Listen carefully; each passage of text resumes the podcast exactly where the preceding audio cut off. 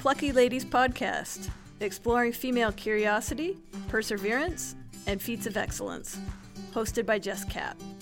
Today on Plucky Ladies, I speak with Dr. Wendy Moore, Associate Professor of Entomology at the University of Arizona, and Insect Systematics Curator of the Arizona Insect Collection. A woman who loves bugs. I can't wait to dig into her story and learn how she came to center her life around insects.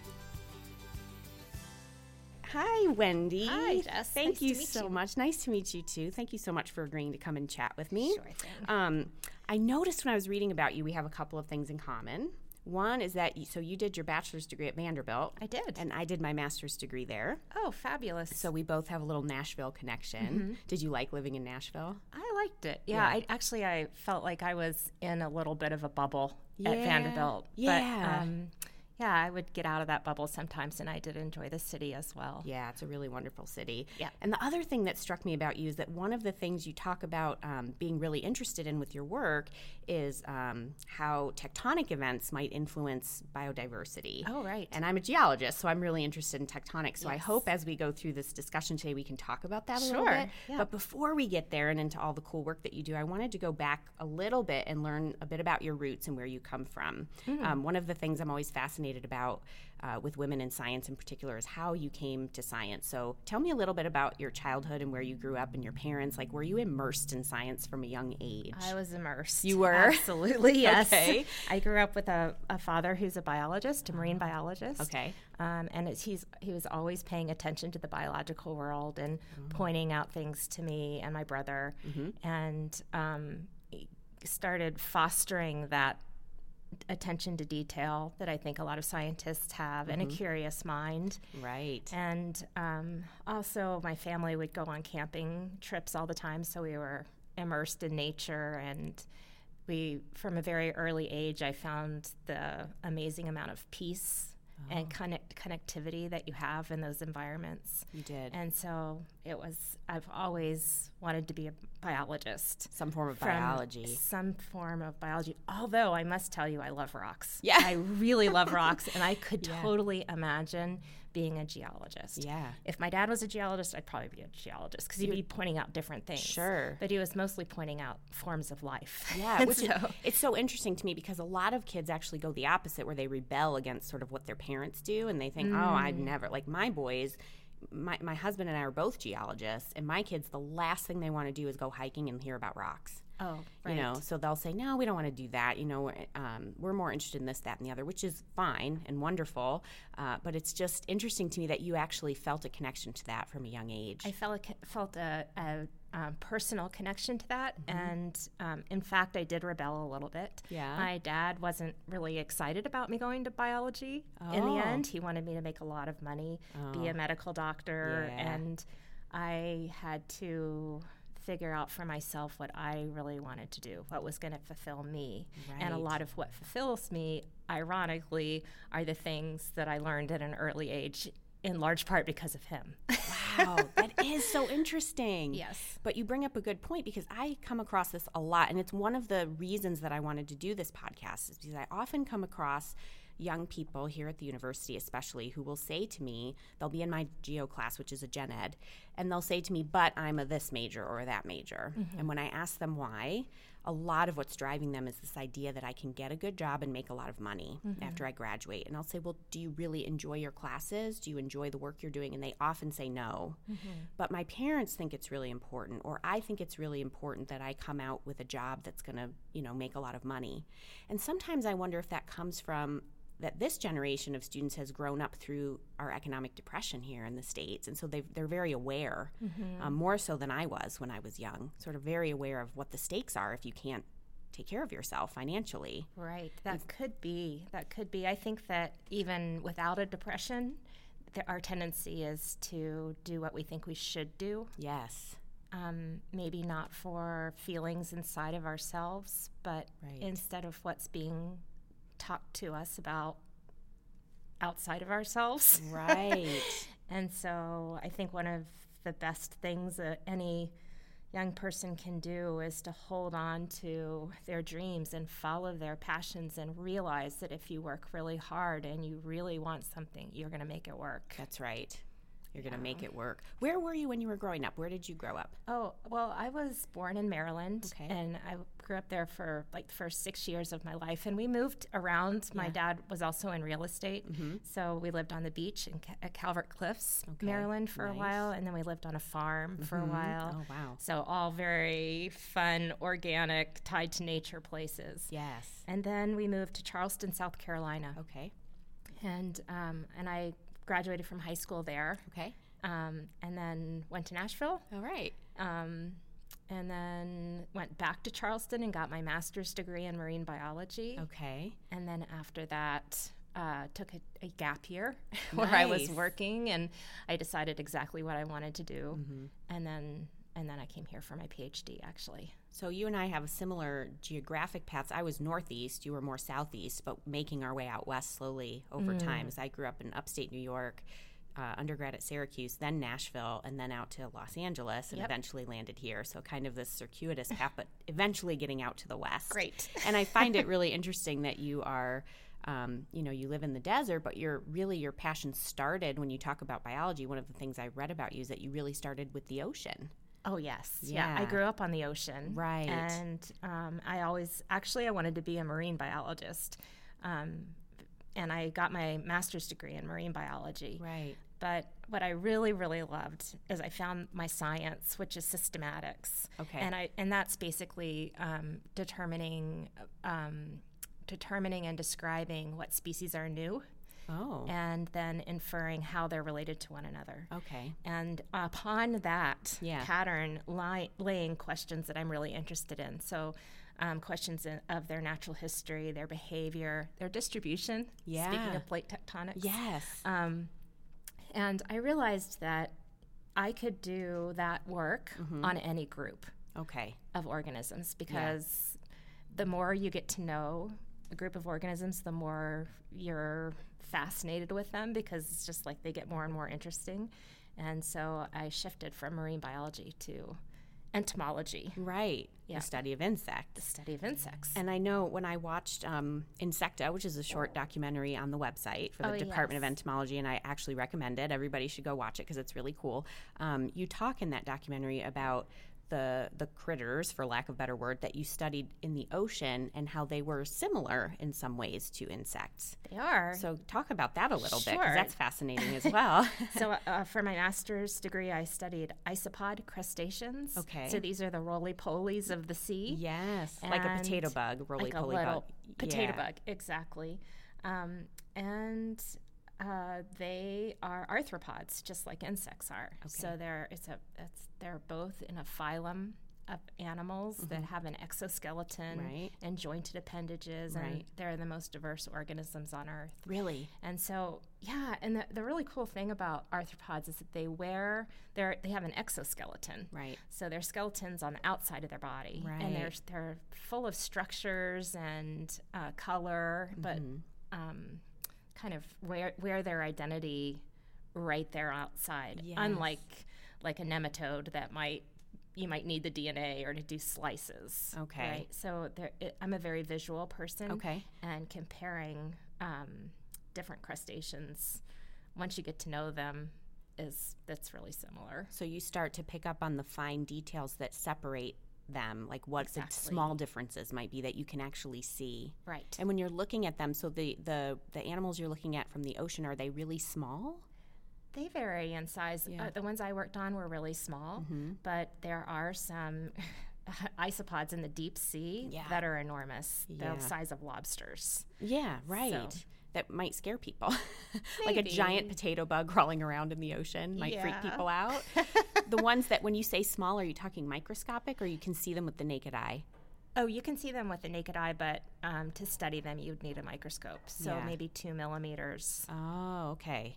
So, like, if you're swimming around in the ocean in the shallow water, are you interacting with these and you just don't know it, or do they have very specific sort of um, places that they live in the ocean? Oh, that's interesting. So Yeah. this these small ones, they're interstitial.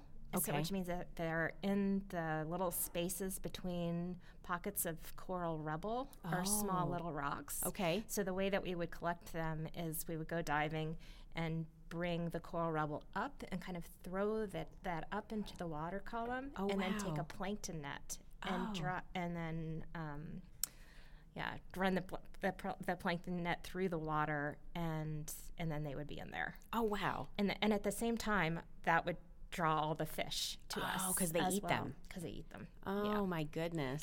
so, So do they kind of use that coral rubble for cover to not get eaten? yeah Oh Yeah. my gosh. It's fascinating to me to think about organisms that tiny that actually have strategies for survival. Like you tend to mm. think of small things as being food.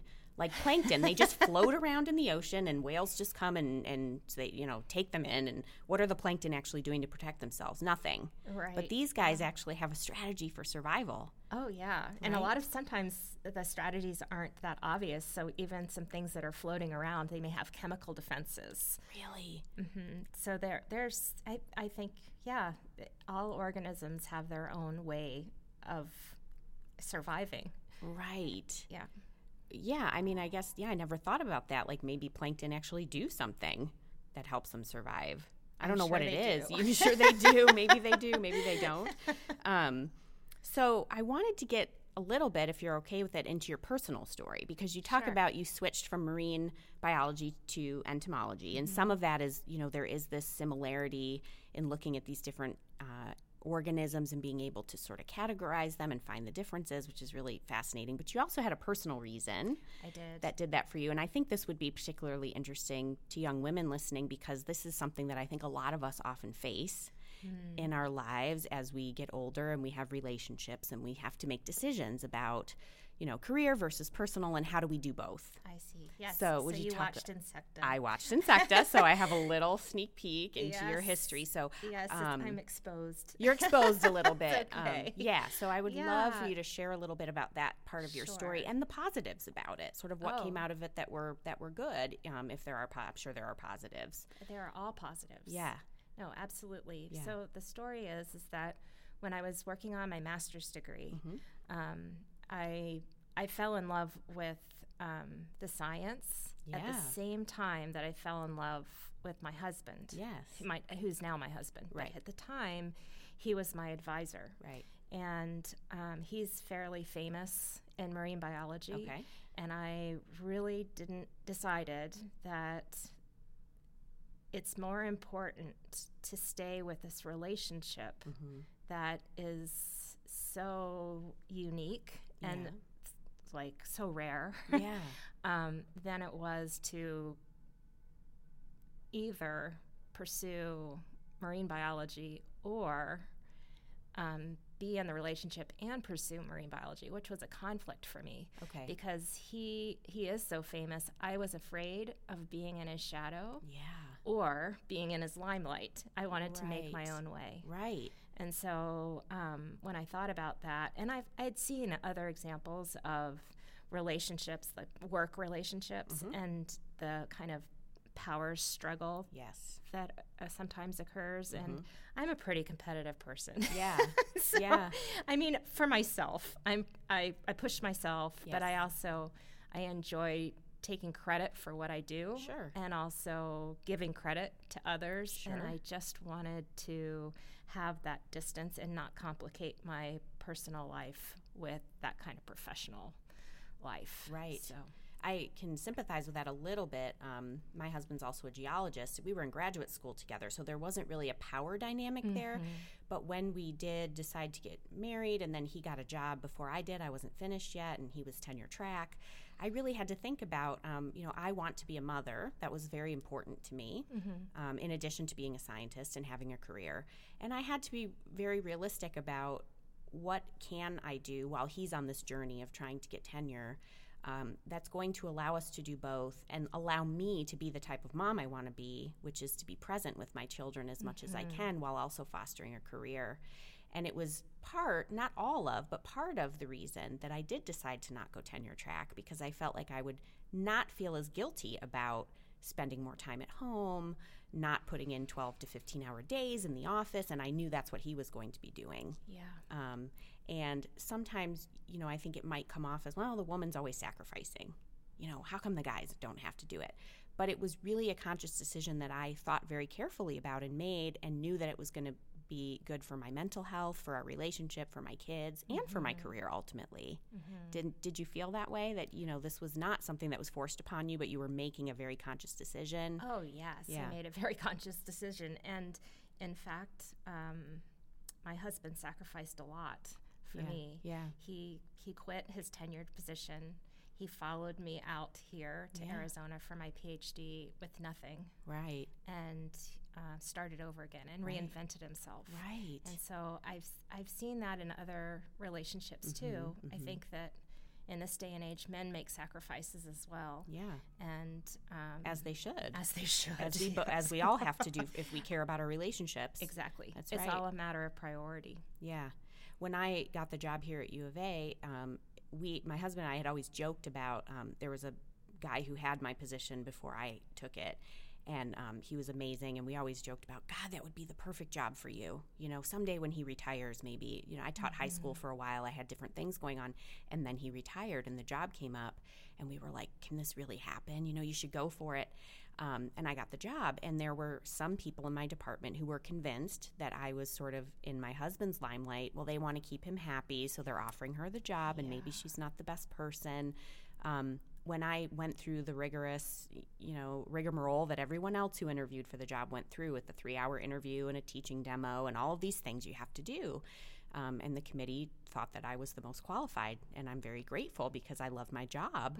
Um, but there, when you talked about you didn't want to be in his limelight, in addition to being in his shadow, there is this real fear There is. when you have a partner who's succeeding at something and you're in the same field that people are just going to assume that you're riding the coattails exactly. and it's Yep. it's it's crazy on some level but it's it's still there Yep. And I- I think it's a natural fear because it is still there. it is still there And so um, it, it's good to be conscious of that. Yeah. And just to figure out a path yeah that will allow you to, you know, navigate yeah that adversity. Yeah. Whether or not you accept it. yeah and uh, know in yourself that Right. you won that position right fair and square. right And also, there are probably many people in your life that see you as someone who won, who won that position fair and square as well. I mean, of course, there's some people who might won't. see the other, right but that's like it's the, it's the case for everything sure in life, right? we need to be confident when we do get a position or we get into graduate school or we get that we belong there Exactly. um, which doesn't mean that you don't have to work hard, but you're there for a reason. Mm-hmm. Right. Someone saw something in you and they wanted to give you that chance. that's right. And I know as a grad student, I often felt that imposter syndrome. What am I doing here? yeah. Did you experience that? I haven't actually, but Really? a lot of my friends have. A lot Really? of the imposter syndrome. I haven't had that one. Well, you're I've lucky. had plenty of other things. I mean, I feel really. I am fortunate. I feel incredibly fortunate. I feel like Yeah. I have worked really hard. Um, I but I'm. I've I've had so much help along the way. Yeah. And I sometimes don't give myself enough credit Sure. for my own success. Mm-hmm. Um, but but I don't feel like an imposter, I guess. I think that's sort of common for women to not always give ourselves the credit that we deserve. Yeah. I think it's more common for men to be like, yeah, look at me, Oh, yeah. right? I think, yeah, yeah. I just went to a fabulous talk by uh, Michelle Senner Okay. in the Faculty Talk series at the Insect Arizona Insect Festival. Okay. And she was talking about that. She said, you know, she feels like it's sort of in our, in maybe our DNA or in our upbringing where women need to be like 100% sure before they jump in. That's right. and men could be like 40% sure and they're like across the starting line That's right. you know it's like yeah so it's it's it's a difference in the way that our uh, that we're made up yeah, I think that's true. I recently spoke with someone in HR here, and we were talking about, you know, when you, as a woman, go in to ask for a promotion or a raise, um, we tend to be very, we sort of think at the low end of the spectrum, like, what can I really ask for that I deserve, and what is reasonable, and what is not too pushy and not too much. Whereas men will sort of think at the high end, like, this is what I'm worth, and I'm going to ask for everything and then some. And if I don't get it all, at least I'm going to get some. Um, but we're a little bit more afraid sometimes. And again, this isn't all women, but I think it is very natural for us to be a little bit more tentative in what we're going to ask for. i think that's true Yeah. Maybe we should not do that so much. and our com- you know have the confidence to say this is what I think I'm worth and what's the worst that can happen well they say no you're not right. you'll probably still get a raise of some sort just maybe not everything you asked for so I want to shift gears a little bit and talk about bugs Okay. because um, so full disclosure i'm someone who's never been a big fan of bugs and i think uh, we were talking about this earlier that it's sort of you think it's sort of even in our genes to to be a little bit put off when we see a bug Yeah, I do. I mean, I I honestly did not grow up. I'm not the little girl who loved bugs. You're not. no, I loved nature and I loved marine biology and I kind of got into it because the first um, project, research project I was working on was isopods. And Right. so I, I if it had been um, starfish, oh my gosh, I'd love to work on echinoderms too. Yeah. You know, it, and so it's it, it's not that so much that drove me, and so I share that with you. I'm not like crazy about bugs, okay. But I but now that I know them, yeah now that I've worked on them for so long, yeah. I'm crazy about some of them, and I'm really really appreciative of the the immense diversity and the importance of them. so you're you're crazy about the science and you're crazy about the diversity that you see in the insect world but you didn't get there because you fell in love with bugs I, I did fall in love with bugs when I when I, when I I think it was my second year of my PhD. okay That's when I fell in love. and what were you working on for your phd Oh, I still work on them. okay So I um, I work on a group of beetles that primarily I work on a group of bombardier beetles right that live with ants. okay And I was thinking about what I wanted to do for my PhD. And I had gone through the literature and I had, you know, looked at uh, um, different topics that I could explore. And I didn't ever see those insects. And so um, I had the opportunity to go to the California Academy of Sciences and really look at all of the specimens in the collection there that I had thought I might focus my research on. And I did that, and none of them caught my attention. really Not a single one. Now, when you talk about specimens, are you looking at they're they're dead, like Yeah, bugs that are yeah. like mounted, and you go and you get to look at their morphology and their bodies, and sort of think which one of these catches my eye. Exactly. Okay. Which one, which of these can I look at for the rest of for the re- my, my PhD life, at maybe. least? Okay. yeah. Yeah. And um, and so uh, yeah, it's, it's a big natural history collection. Yeah. Like we have here on the U of A campus. Yeah. um, but even bigger Okay. and worldwide in scope. And so, after I had looked at these five possibilities, I just started at the beginning of the family Carabidae. Okay. And the group that I work on is um, it's it's traditionally classified at the beginning of the Carabidae. Okay. And so, when I first just did my tour, I of general carabids, ground beetles, I pulled out a drawer of paussines. okay. and I, I they're pretty small and so i put one of these beetles under the microscope and i looked at it and i i didn't know what i was looking at i was looking at something that looked like so outrageously different from a normal beetle Really. that um, i couldn't even distinguish clearly where the head and the pronotum and like the major parts of the body were Okay. I was like, what is this? And then I put another one under the scope, and it was as wonderfully Yeah. bizarre in a completely different way. What? And I kept doing that over and over again. And that was it for me. I never looked back. Really? And so the, the story is is that they live with ants. Okay. And um, they're brought into the ant nest by the ants. And once inside, they eat the ant brood. Okay. And they lay their eggs in the ant nest, and the beetle larvae grow, grow, grow up inside the ant nest.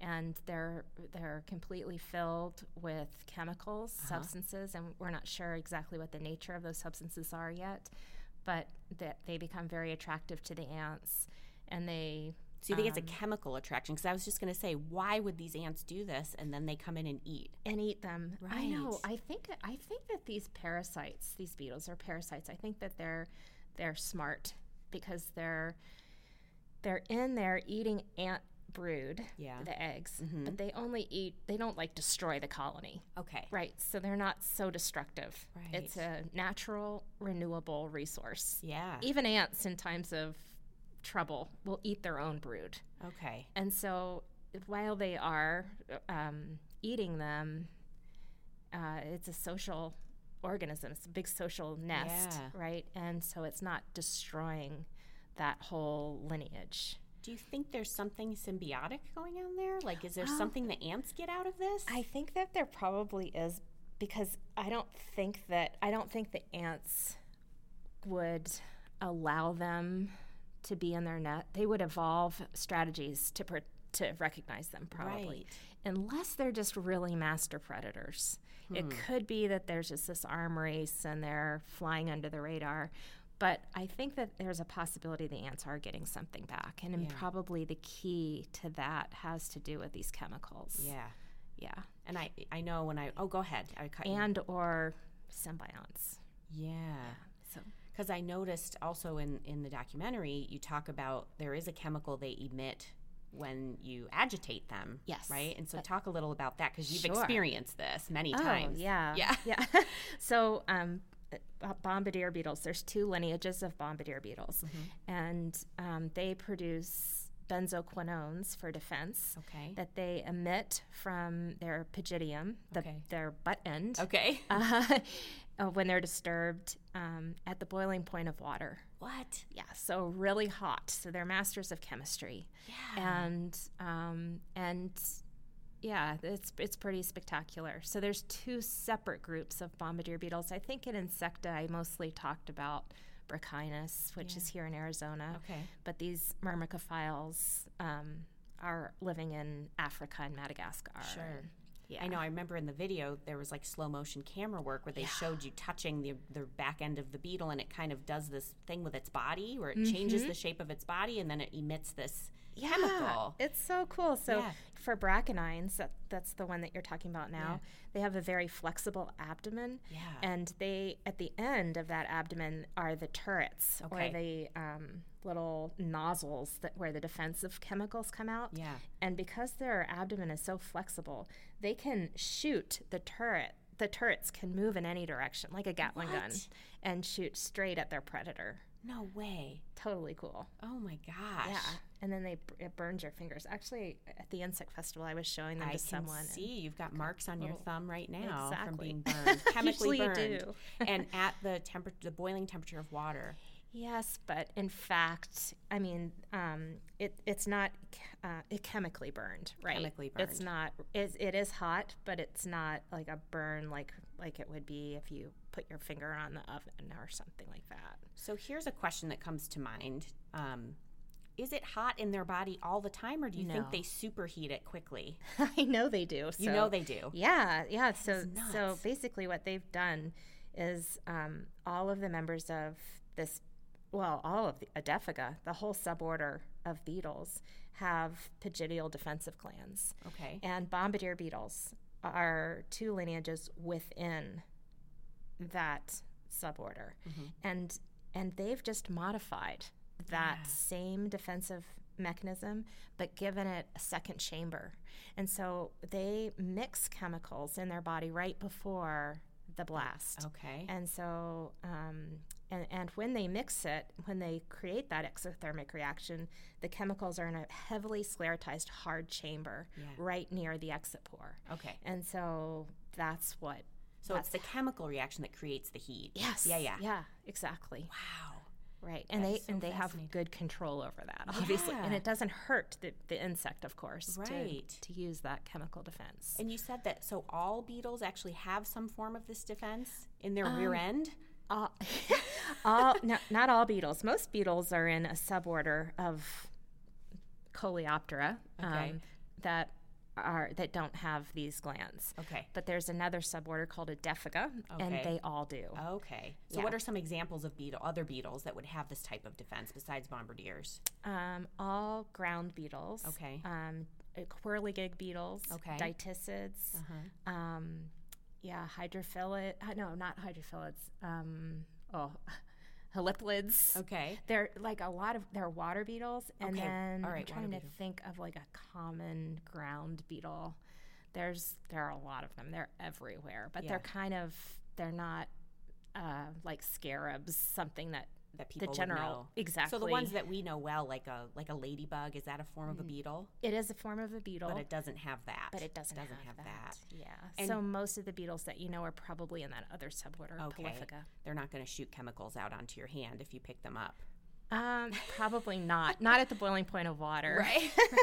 I know. I remember my son once. We were we were at our cabin. We went out hiking in the woods in the forest up near Prescott, and he found a beetle that was pretty big. It was maybe a couple inches. It was brown, uh-huh. and it, its legs had like all these little sticky sort of things sticking off of it, like almost sharp little things. And he mm. was holding it.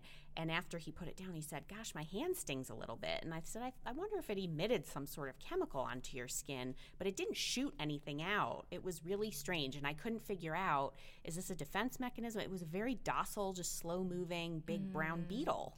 There are so so there are definitely other beetles that have chemical defense. Yeah. So uh, in uh, like blister beetles, Yeah. for instance. Okay. And what it sounds like to me in this situation is probably a tenebrionid, and they do have some chemicals that Do they? they? don't shoot them out; they kind Yeah. of ooze them out. Yeah. So There's- I wanted to ask you about cockroaches. Okay. And I say it that way because most of us have this reaction when we see cockroaches. Like, Yeah. You know, my reaction when I see one is to kill it. If it's in my house, I mean, I don't kill it outside, but if it's in my house, I'm like, no, you need to go. And um, so I wanted to ask you, as an entomologist, I know you don't study cockroaches in particular, but is there anything redeeming about these guys? is there a reason that we should look at them differently, or do you pretty much agree that they're just kind of gross? well, um, I I could put up a good plug-in for cockroaches, Really? not the ones that are in our house. Yeah. Not those, but actually there are many, many, many species of cockroaches that are not pests. yeah. And I think what it is is that we've been living with them for so long, Yeah. and they, um, they are not good for human health, Really? right? So, so, So- our reaction to them is actually well founded. It's it's it's well founded. Yeah. yeah. And so uh, we don't want them in our house. We don't want them near our food. Yeah. You know, and um, I have the same reaction when I see one. I just it really creeps me out. yeah. And but at the same time, I know that they're they're not going to hurt me. Right. You know, but it's something I think it's built into our DNA at this point. But you still you don't want them crawling around your counter in your No. kitchen because they do carry germs and yucky. I mean, a lot of them are coming up from the pipes, right, or from the sewers. Yeah, and Yeah. They, they, they, I think, yeah, you don't want to be exposed to their frass, Yeah. you know, and stuff. So But so what do what do they do that like the ones that aren't the pests? Is there something that they do that's I mean, I I feel like every insect I ever learn about, if I read about it or something, there's some function that they serve on the planet that's actually really important. Mm, Whether yeah. it be that they're helping to decompose plant matter or they're, you know, I don't know what it is. Sometimes they're eating other insects that are even worse. well, they cockroaches don't eat other insects, but they are decomposers. Okay. and so that is that is a good good thing. Actually, termites are cockroaches. They Most people don't know that, but Oh, they're just social cockroaches. Oh. And so if you think about termites, I mean, we think about them kind of like, oh no, not a termite, especially associated with our house and structures, but they're incredibly important decomposers in the wild. Right. And uh, and cockroaches are um, termites are just social cockroaches. And they're t- but they're small too. I mean, that might be part of the thing with a cockroach is it can be so big. can be, and they can be really colorful and magnificent. Well, they ca- yes. And the tro- n- not the ones in our house. Okay. but they can be like really, really gorgeous. Yeah. Yeah. And it's true. I, I have to say that. So, my oldest son, who's about 13 now, when he was little, he was fascinated with bugs. And I thought, oh no. Because, you know, you want to foster that. You talked about curiosity um, earlier in the pod. And I, to me, that's one of the central themes of this pod is this finding your curiosity, whatever it is. For you, it was looking under that microscope and going, what is going on with these bugs? And, and it, brought out something in you that made you want to keep doing it. Yep. And I feel like a lot of times we are afraid to follow that curiosity because it might be something that we never thought of as being a career path or a mm-hmm. passion, mm-hmm. right? But isn't that fun? But it's so fun and you want to spend your life doing what's fun. Exactly. And so when my son got really into bugs, I thought, oh gosh, you know, I'm going to have to allow him to sort of explore bugs and to you know so we would watch movies about bugs. And we'd go to the insect festival which just happened this past weekend. It happens every year. Mm-hmm. um, it was the first place he held a tarantula. He held a madagascar hissing cockroach you know all those things. He ate the you know how they saute up the mealworms and they Mm-hmm. put it on a chip with salsa? He ate that. You know i couldn't bring myself to do that. But i started to learn through his fascination i started to get a little fascinated and want to know more about the bugs Good. and I would watch these videos, um, that movie Microcosmos. I don't know if you've Oh, ever yeah. seen it. Uh-huh. And I would be like, these bugs are amazing. Wow, You I'm know? so happy to hear you say that because that's Yeah. one of my dreams with the insect festival. Yes. Every, a lot of people focus on the children, and I really love to see the children teach the their adults. That's They're- right. Yeah. Yes, my son would pick things up and he would hold them out to me, and my first instinct would be to back away Yes. and go, "Ooh, ooh, don't put that near me." And then I would say, "Oh, Oh, what is look." that? Tell me about it." And I started to see his curiosity, Yes. and I wanted to know more. It's awesome. And I think it's a great message for us as parents too. Like when your kids want to go down a path, if even if it seems icky or gross or oh, don't let them touch that.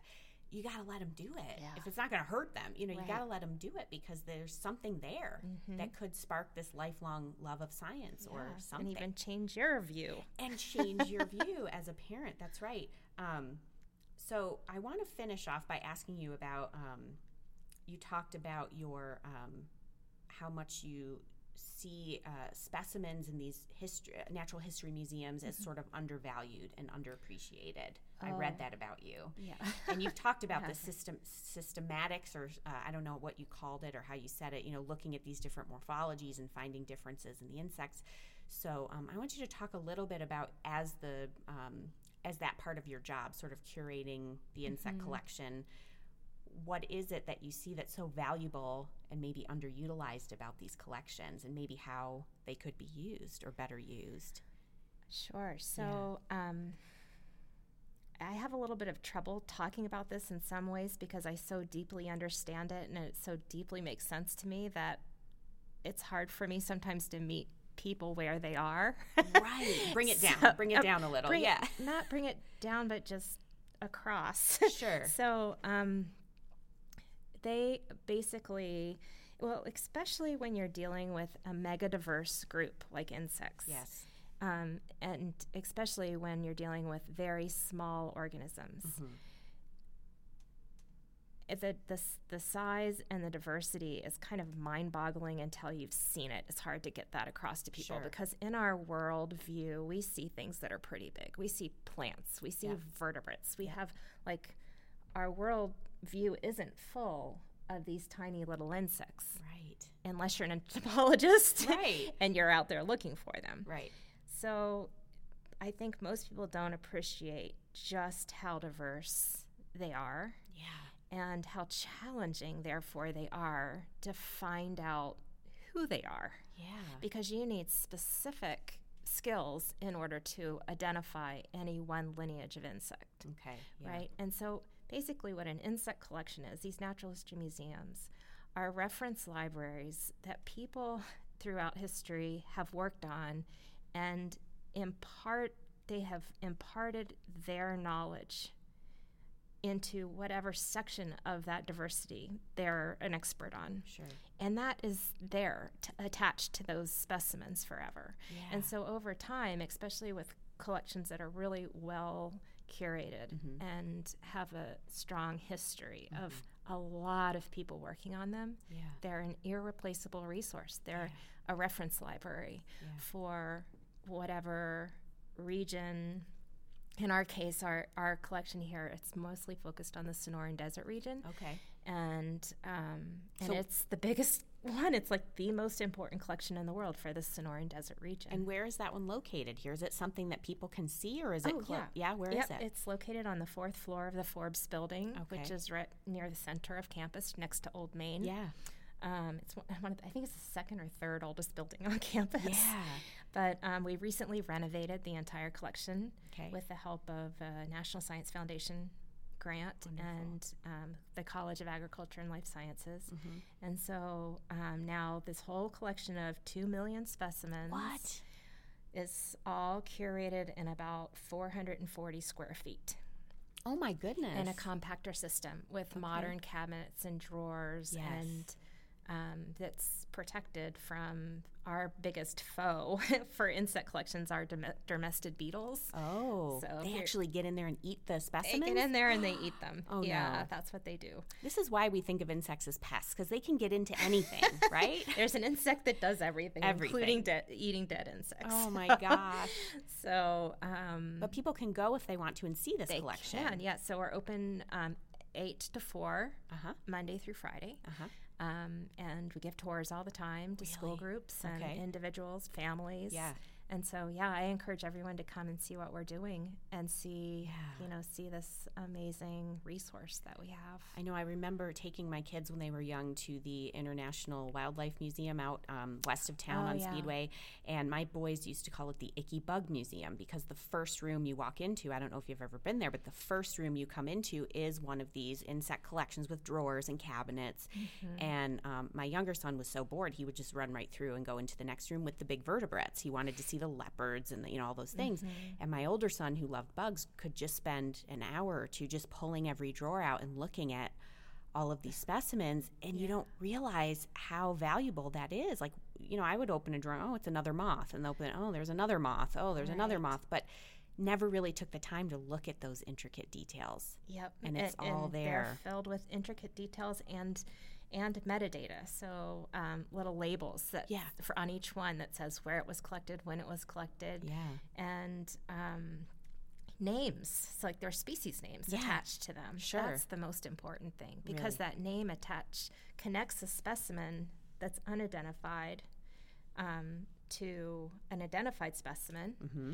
Um, you can do that morphologically, and Okay. then that will connect you to all the literature and everything that's known about it. So Oh, you wow. know whether or not it's a pest to worry about or not. Yeah. You know, so you know whether do you need to spray chemicals or not, or yeah this is like the physical google for insects it is. It's a physical Google, It- Right. And it's really irreplaceable. right. I mean, it, it's like th- that physical object mm-hmm.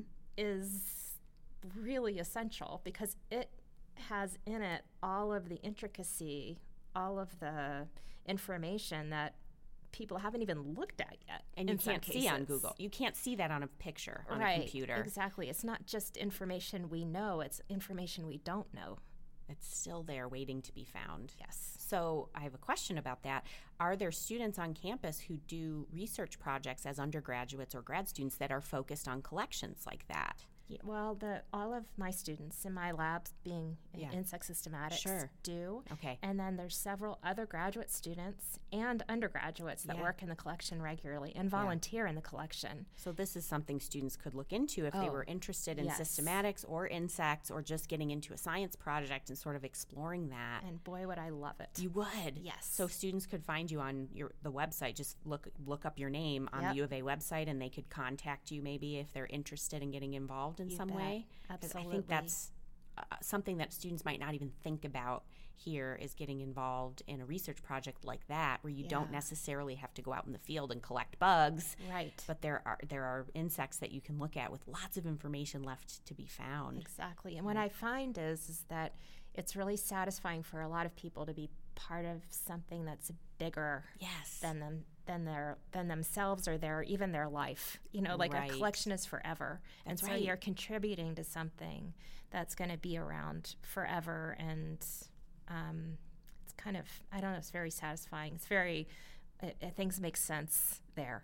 yeah what what are very some organized. what are some of the insects that are Sonoran Desert specific that people might recognize there? Are there any that people might go, "Oh, Oh. I know about that one from Oh, living in the desert"? like the Palo Verde borer Yes. that comes out in the monsoon season. that gosh. very big Yes. cerambycid, big brown thing. They I love those- picking them up. They have those big pinchers on the front, right? They have those mandibles. Mandibles. Yeah, So yeah. that's part of their jaw. Yeah. Mandible. yeah, Yeah. yeah, And but you can, if I could teach anyone how to pick one of those up and not get hurt. Yes. and that's a very impressive thing to do for Oh, yeah. parties. Yeah, my son will pick them up e- even if he does get hurt. Oh. He doesn't care. He'll see one and say, "Oh!" And he actually just said to me yesterday. We were talking about. it, He said, "Mom, I don't remember seeing any Palo Verdes this season." And I was like, they were out because I remember getting a couple dead ones out of our pool. That's interesting. So Yeah. I do. I got a couple too, but very few. Very few this year. Much less. Okay, so that's interesting. That could be a project. Why were be. there fewer this year? Could be. Any others that come to mind? Like, Oh, um, a lot of them do. I don't know what's really obvious to other people. Well, the green, the um, Cotinis, yes, those the green fig beetles Yes. with the green, uh, the little racing stripes. They are. They can be really common. Yes. But some of the amazing things to me are the things that you wouldn't actually know exist, but that are all around us unless you knew where to look. Okay. So this is what really got me into even doing all this crazy outreach, like the Arizona Insect Festival and and so forth. Is that I had a student who grew up going into all the Sky Islands Oh, yeah. with his father. Yeah. His name's Jason. Okay. And he would bring these spectacular live specimens to me and put them in my hand. Okay. And so, for example, Dynastes granti, Okay. this Hercules beetle. Okay. That's a big scarab with this these amazing this amazing structure. And um, oh my gosh, vinegaroons and all these things. And I was like, oh my gosh, the world has got to see this. yeah. So the the other one that's really spectacular, it's on the cover of the Beetle Peterson Guide, Okay. and it's a local it's a local species called um, Chrysina gloriosa, Okay. and it's just it's green. It's got um, gold racing stripes down it. It's Oh just this sort of iridescent thing. It's just Yeah. magical. But not people wouldn't know that necessarily. You wouldn't necessarily know, and it's right in Madera Canyon. But to find them, you go in the monsoon season. You set up a black light, and then they come to you. what? Yeah, they're attracted to you. See, By the tip. light. That's a hot tip for It's anyone who's interested tip, in yes. looking at beetles. that is amazing. Well, maybe that's a great place to end with a hot tip for people to go out and look at these amazing bugs in the Sonoran Desert Yes. um, and to get in touch with you if they're interested. Students here on campus who want to get involved with insect research on systematics, you're a great person to get in touch with. You welcome that. Um, Absolutely. and I encourage everyone who's listening to not be as afraid of bugs as we were before we started and to understand and realize the beauty of these creatures and what they bring. Oh. Um, and science in general that this is how this is how it starts you find your curiosity and you follow it That's right. yeah so i can't thank you enough for being Oh, here Thanks so much for inviting me. yeah i've really enjoyed our It's conversation great to talk to you. you too thanks wendy Welcome. Thank you.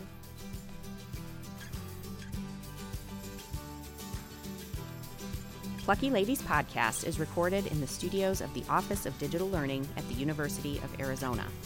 Special thanks to the team for recording, sound editing, and photography. You can catch all episodes of Plucky Ladies on SoundCloud, iTunes, and on my website, jesskapp.com. That's J E S S K A P P.com, and click the tab labeled The Podcast. Send me a message with your Plucky story, and it might be featured on a future episode. Subscribe to Plucky Ladies podcast and come along on all of my journeys into female curiosity, perseverance, and feats of excellence.